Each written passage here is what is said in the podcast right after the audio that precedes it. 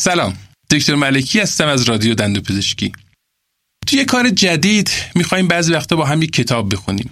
توی این کتاب یه سری نکات مدیریتی هست که قرار طرح مسئله کنیم کتاب رو بخونیم و ببینیم بر اساس اون کتاب می‌تونیم مسئلهمون رو حل کنیم یا نه.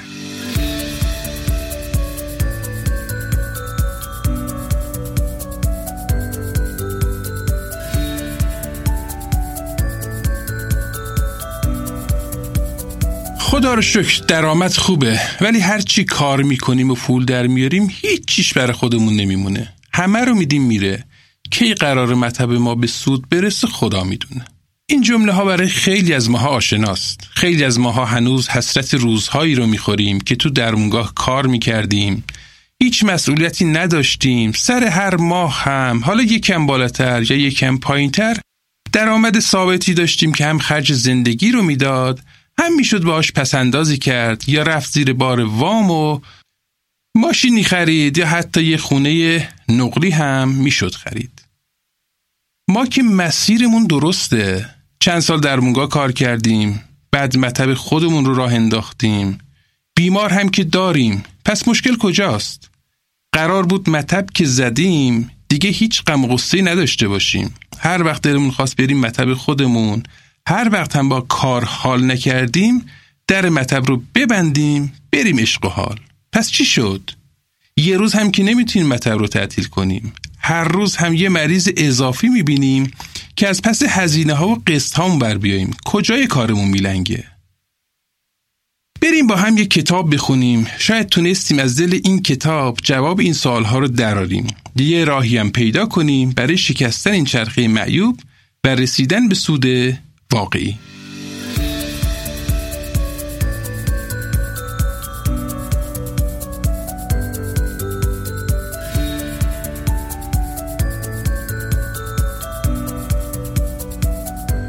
کتابی که امروز می‌خوایم در موردش حرف بزنیم اسمش هست اول سود. نوشته مایک میخایلوویچ و چون فامیلیش سخته از این به بعد من فقط بهش میگم مایک.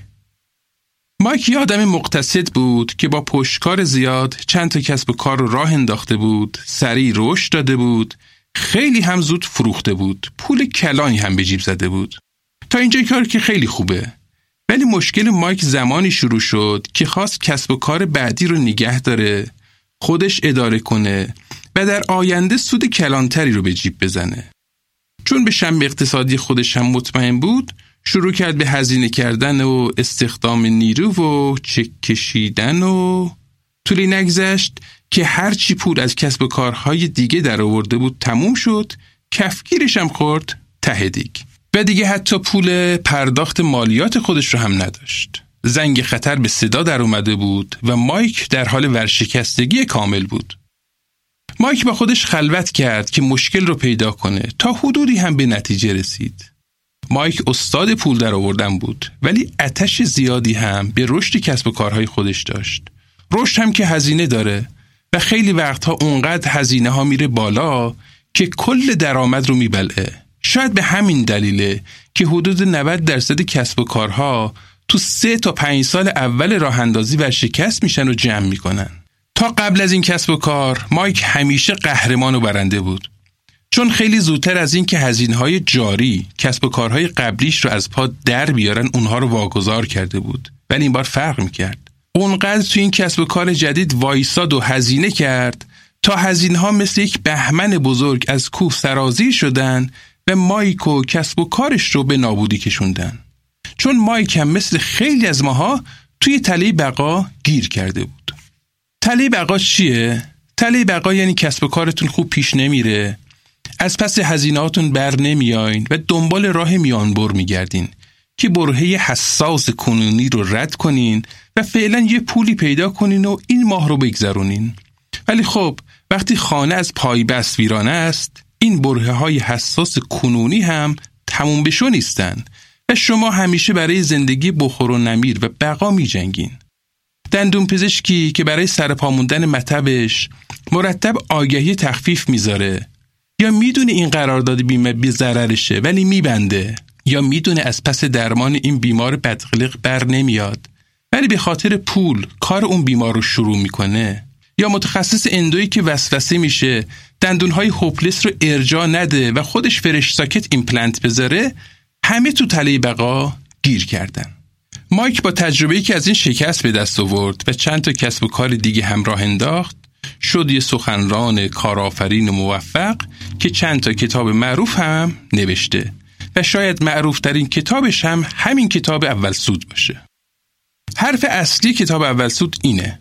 برای پیشرفت در رشد کسب و کار درآمد خیلی مهمه. ولی درآمدی که سود به همراه نداشته باشه هیچ فایده ای نداره.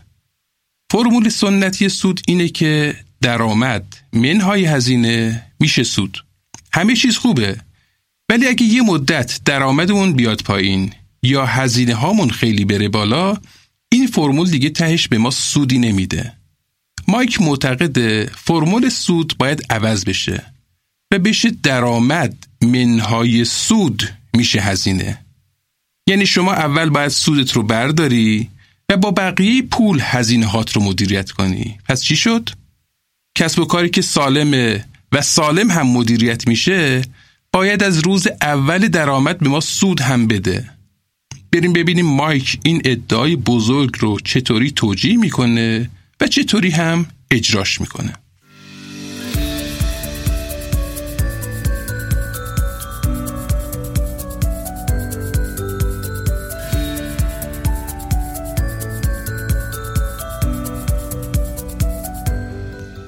مایک برای تشریح ایده اول سود از علم تغذیه استفاده می‌کنه و چهار تا اصل رو برای تئوری خودش معرفی می‌کنه.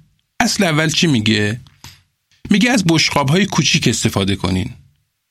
مایک میگه ما معمولا بشقابمون رو پر از غذا می‌کنیم و همه غذای بشقاب رو هم می‌خوریم. پس هرچی بشقابمون کوچیکتر باشه ناخداگاه غذای کمتری می‌کشیم غذای کمتری هم می‌خوریم و ته این داستان هم لاغر شدنه یه اصلی داریم به اسم پارکینسون که مفهوم کلیش اینه.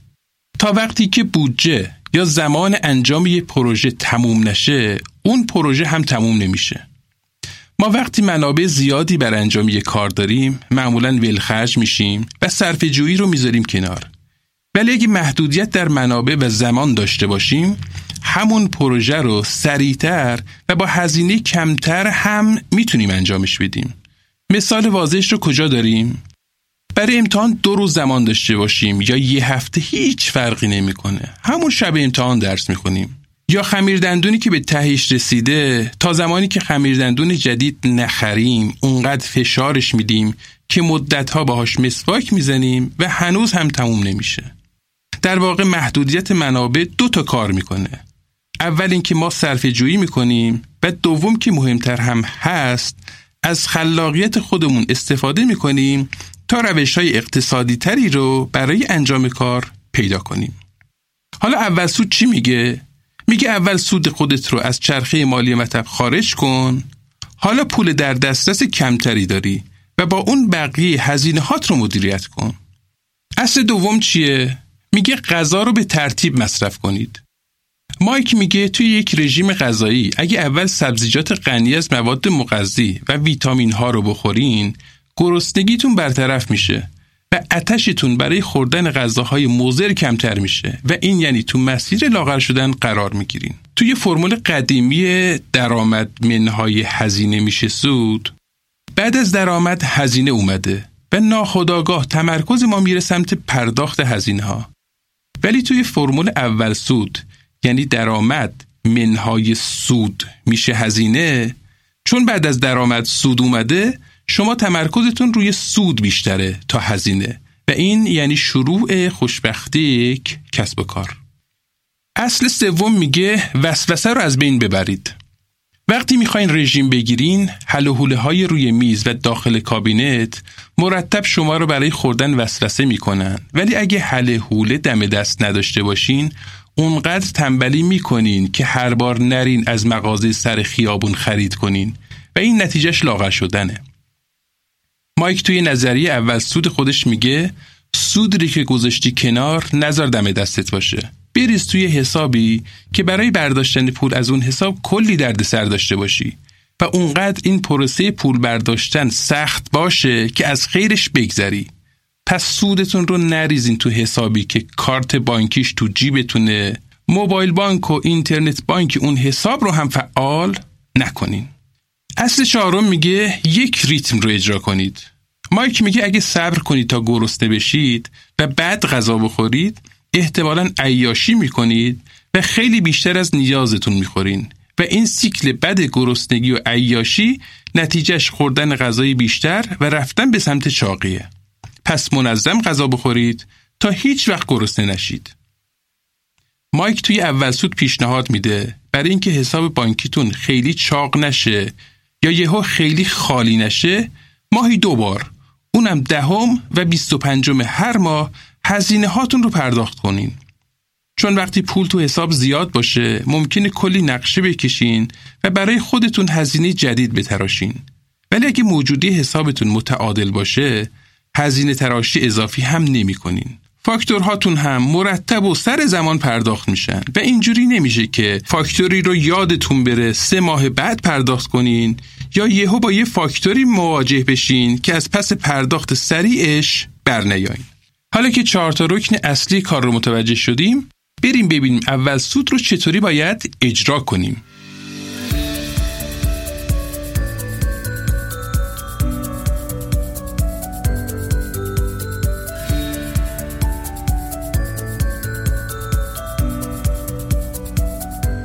مایک میگه اگه همه درآمدتون رو توی یک حساب بانکی نگه دارین و از این حساب چاق و چله هزینه ها رو پرداخت کنین یهو می‌بینین همه پول رفته و نه سودی مونده نه پولی هم برای پرداخت مالیات.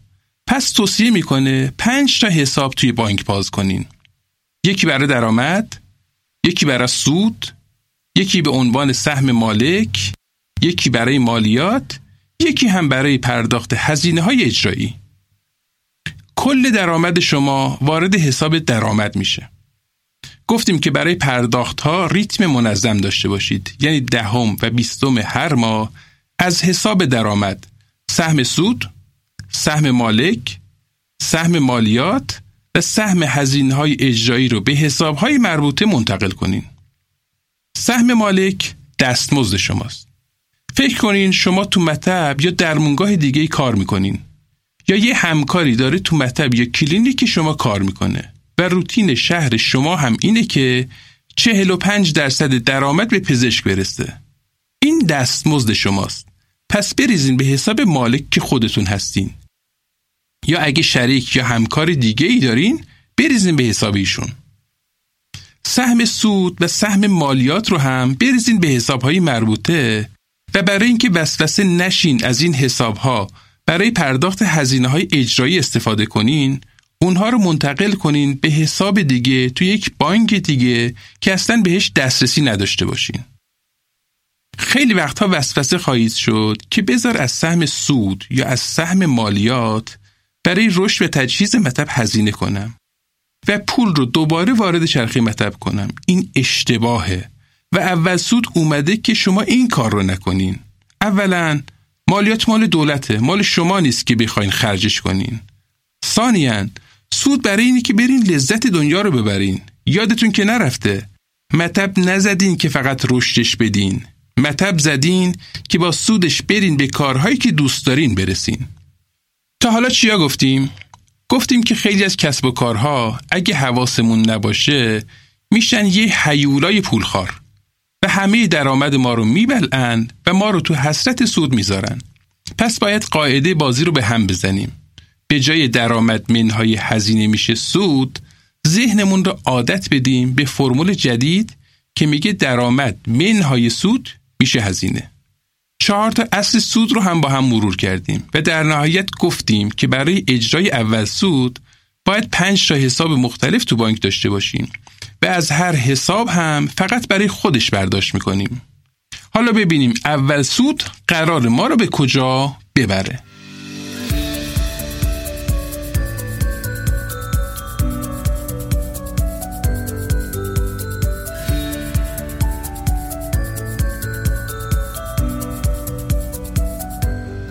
هر سفری یه مبدع داره یه مقصد داره.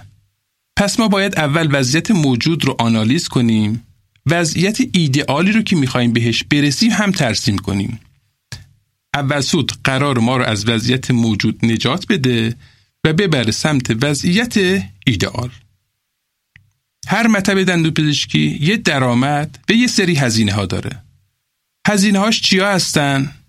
خرید مواد مصرفی هست، لابراتوار هست، حقوق پرسنل هست، دستمزد پزشک هست، هزینه آب و برق و اجاره مطب و کلی هزینه دیگه هم هست.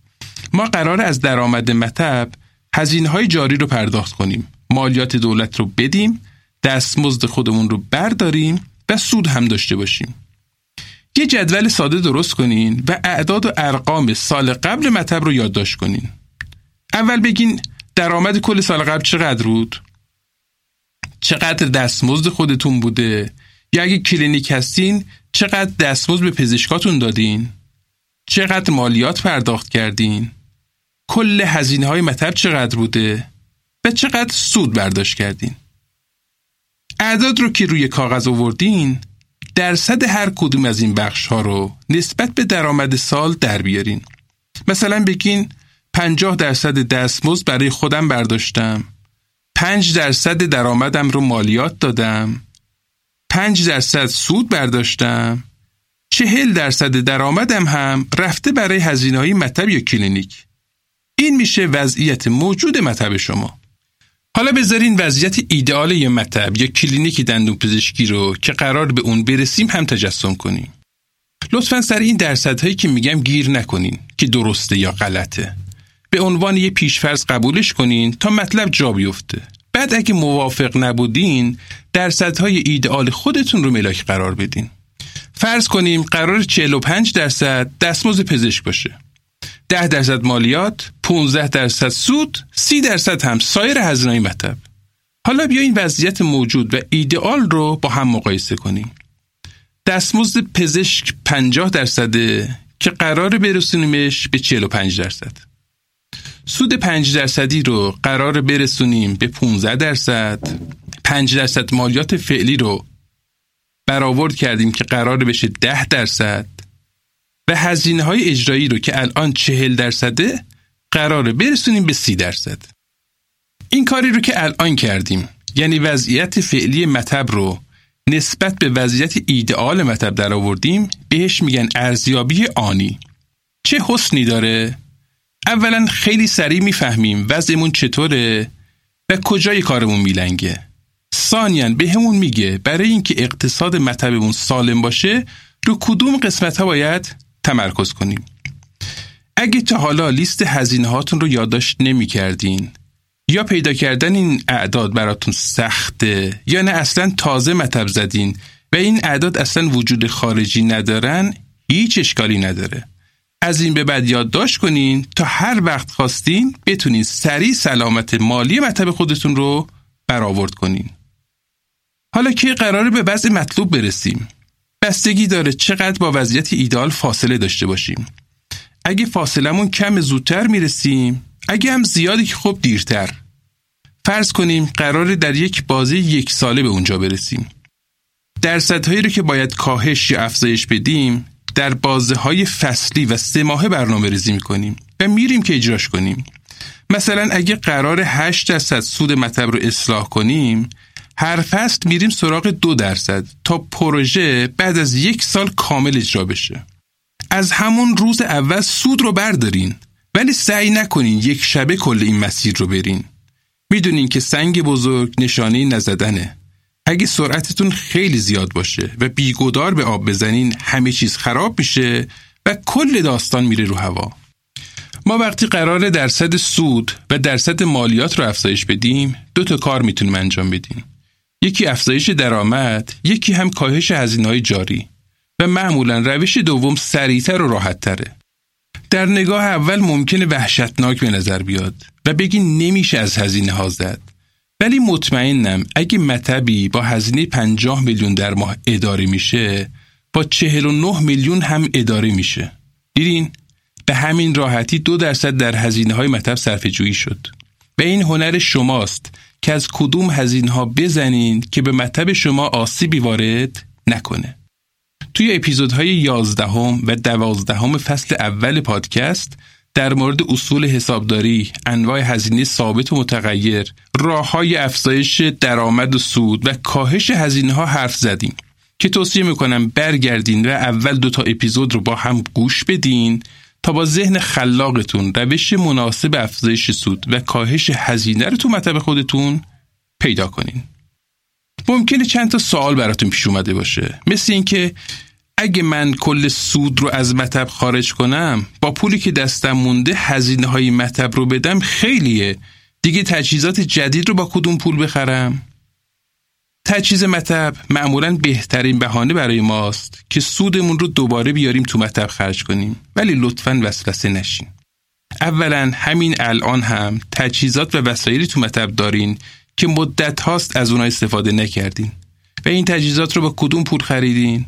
با سودی که قبلا باید برمی داشتین ولی دوباره آوردین تو چرخه مطب. محدودیت مالی باعث میشه فقط تجهیزاتی رو بخرین که واقعا واقعا بهش احتیاج دارین. و می‌تونین برای افزایش درآمد مطب از اونها استفاده کنین. ثانیا از کل سودی که به حساب خودتون میریزین 50 درصدش رو خرج کنین 50 درصدش رو نگه دارین برای روز مبادا. سوال بعدی اینه که چطوری هزینه هام رو کاهش بدم؟ همه هزینه ها رو بیارین رو کاغذ. اونها رو به سه گروه تقسیم کنین. یک هزینه هایی که مستقیما سود تولید می‌کنن. دو هزینه های ضروری که میشه با گزینه ارزونتری جایگزین بشن. و سه هزینه های غیر ضروری. حالا راحت تر می‌تونین شروع به کاهش هزینه ها بکنین. و اما جمله پایانی این اپیزود. مطب قراره در خدمت شما باشه. نه اینکه شما در خدمت مطب باشین. کتابی که تو این اپیزود با هم خوندیم اسمش بود اول سود نوشته مایک میخایلوویچ که هادی بهمنی زحمت ترجمه اون رو بر عهده داشتن و نشر آموخته اون رو چاپ کرده. مطالب تکمیلی زیادی تو کتاب هست که در حوصله این اپیزود نبود و من توصیه می‌کنم حتما کتاب رو تهیه کنین و برای پیشرفت شغلیتون و زندگی شخصیتون حتما مطالعش بکنین. پادکست رادیو دندون پزشکی رو علاوه بر اپ های پادگیر مثل Castbox، Google Podcasts، Apple Podcasts، Spotify از کانال تلگرام رادیو دندون پزشکی و سایت ما هم می‌تونین گوش بدین. اگه مطالب پادکست برای خودتون مفید و کاربردی هست ما رو به سایر همکارها هم معرفی کنین. ممنون از همراهی شما.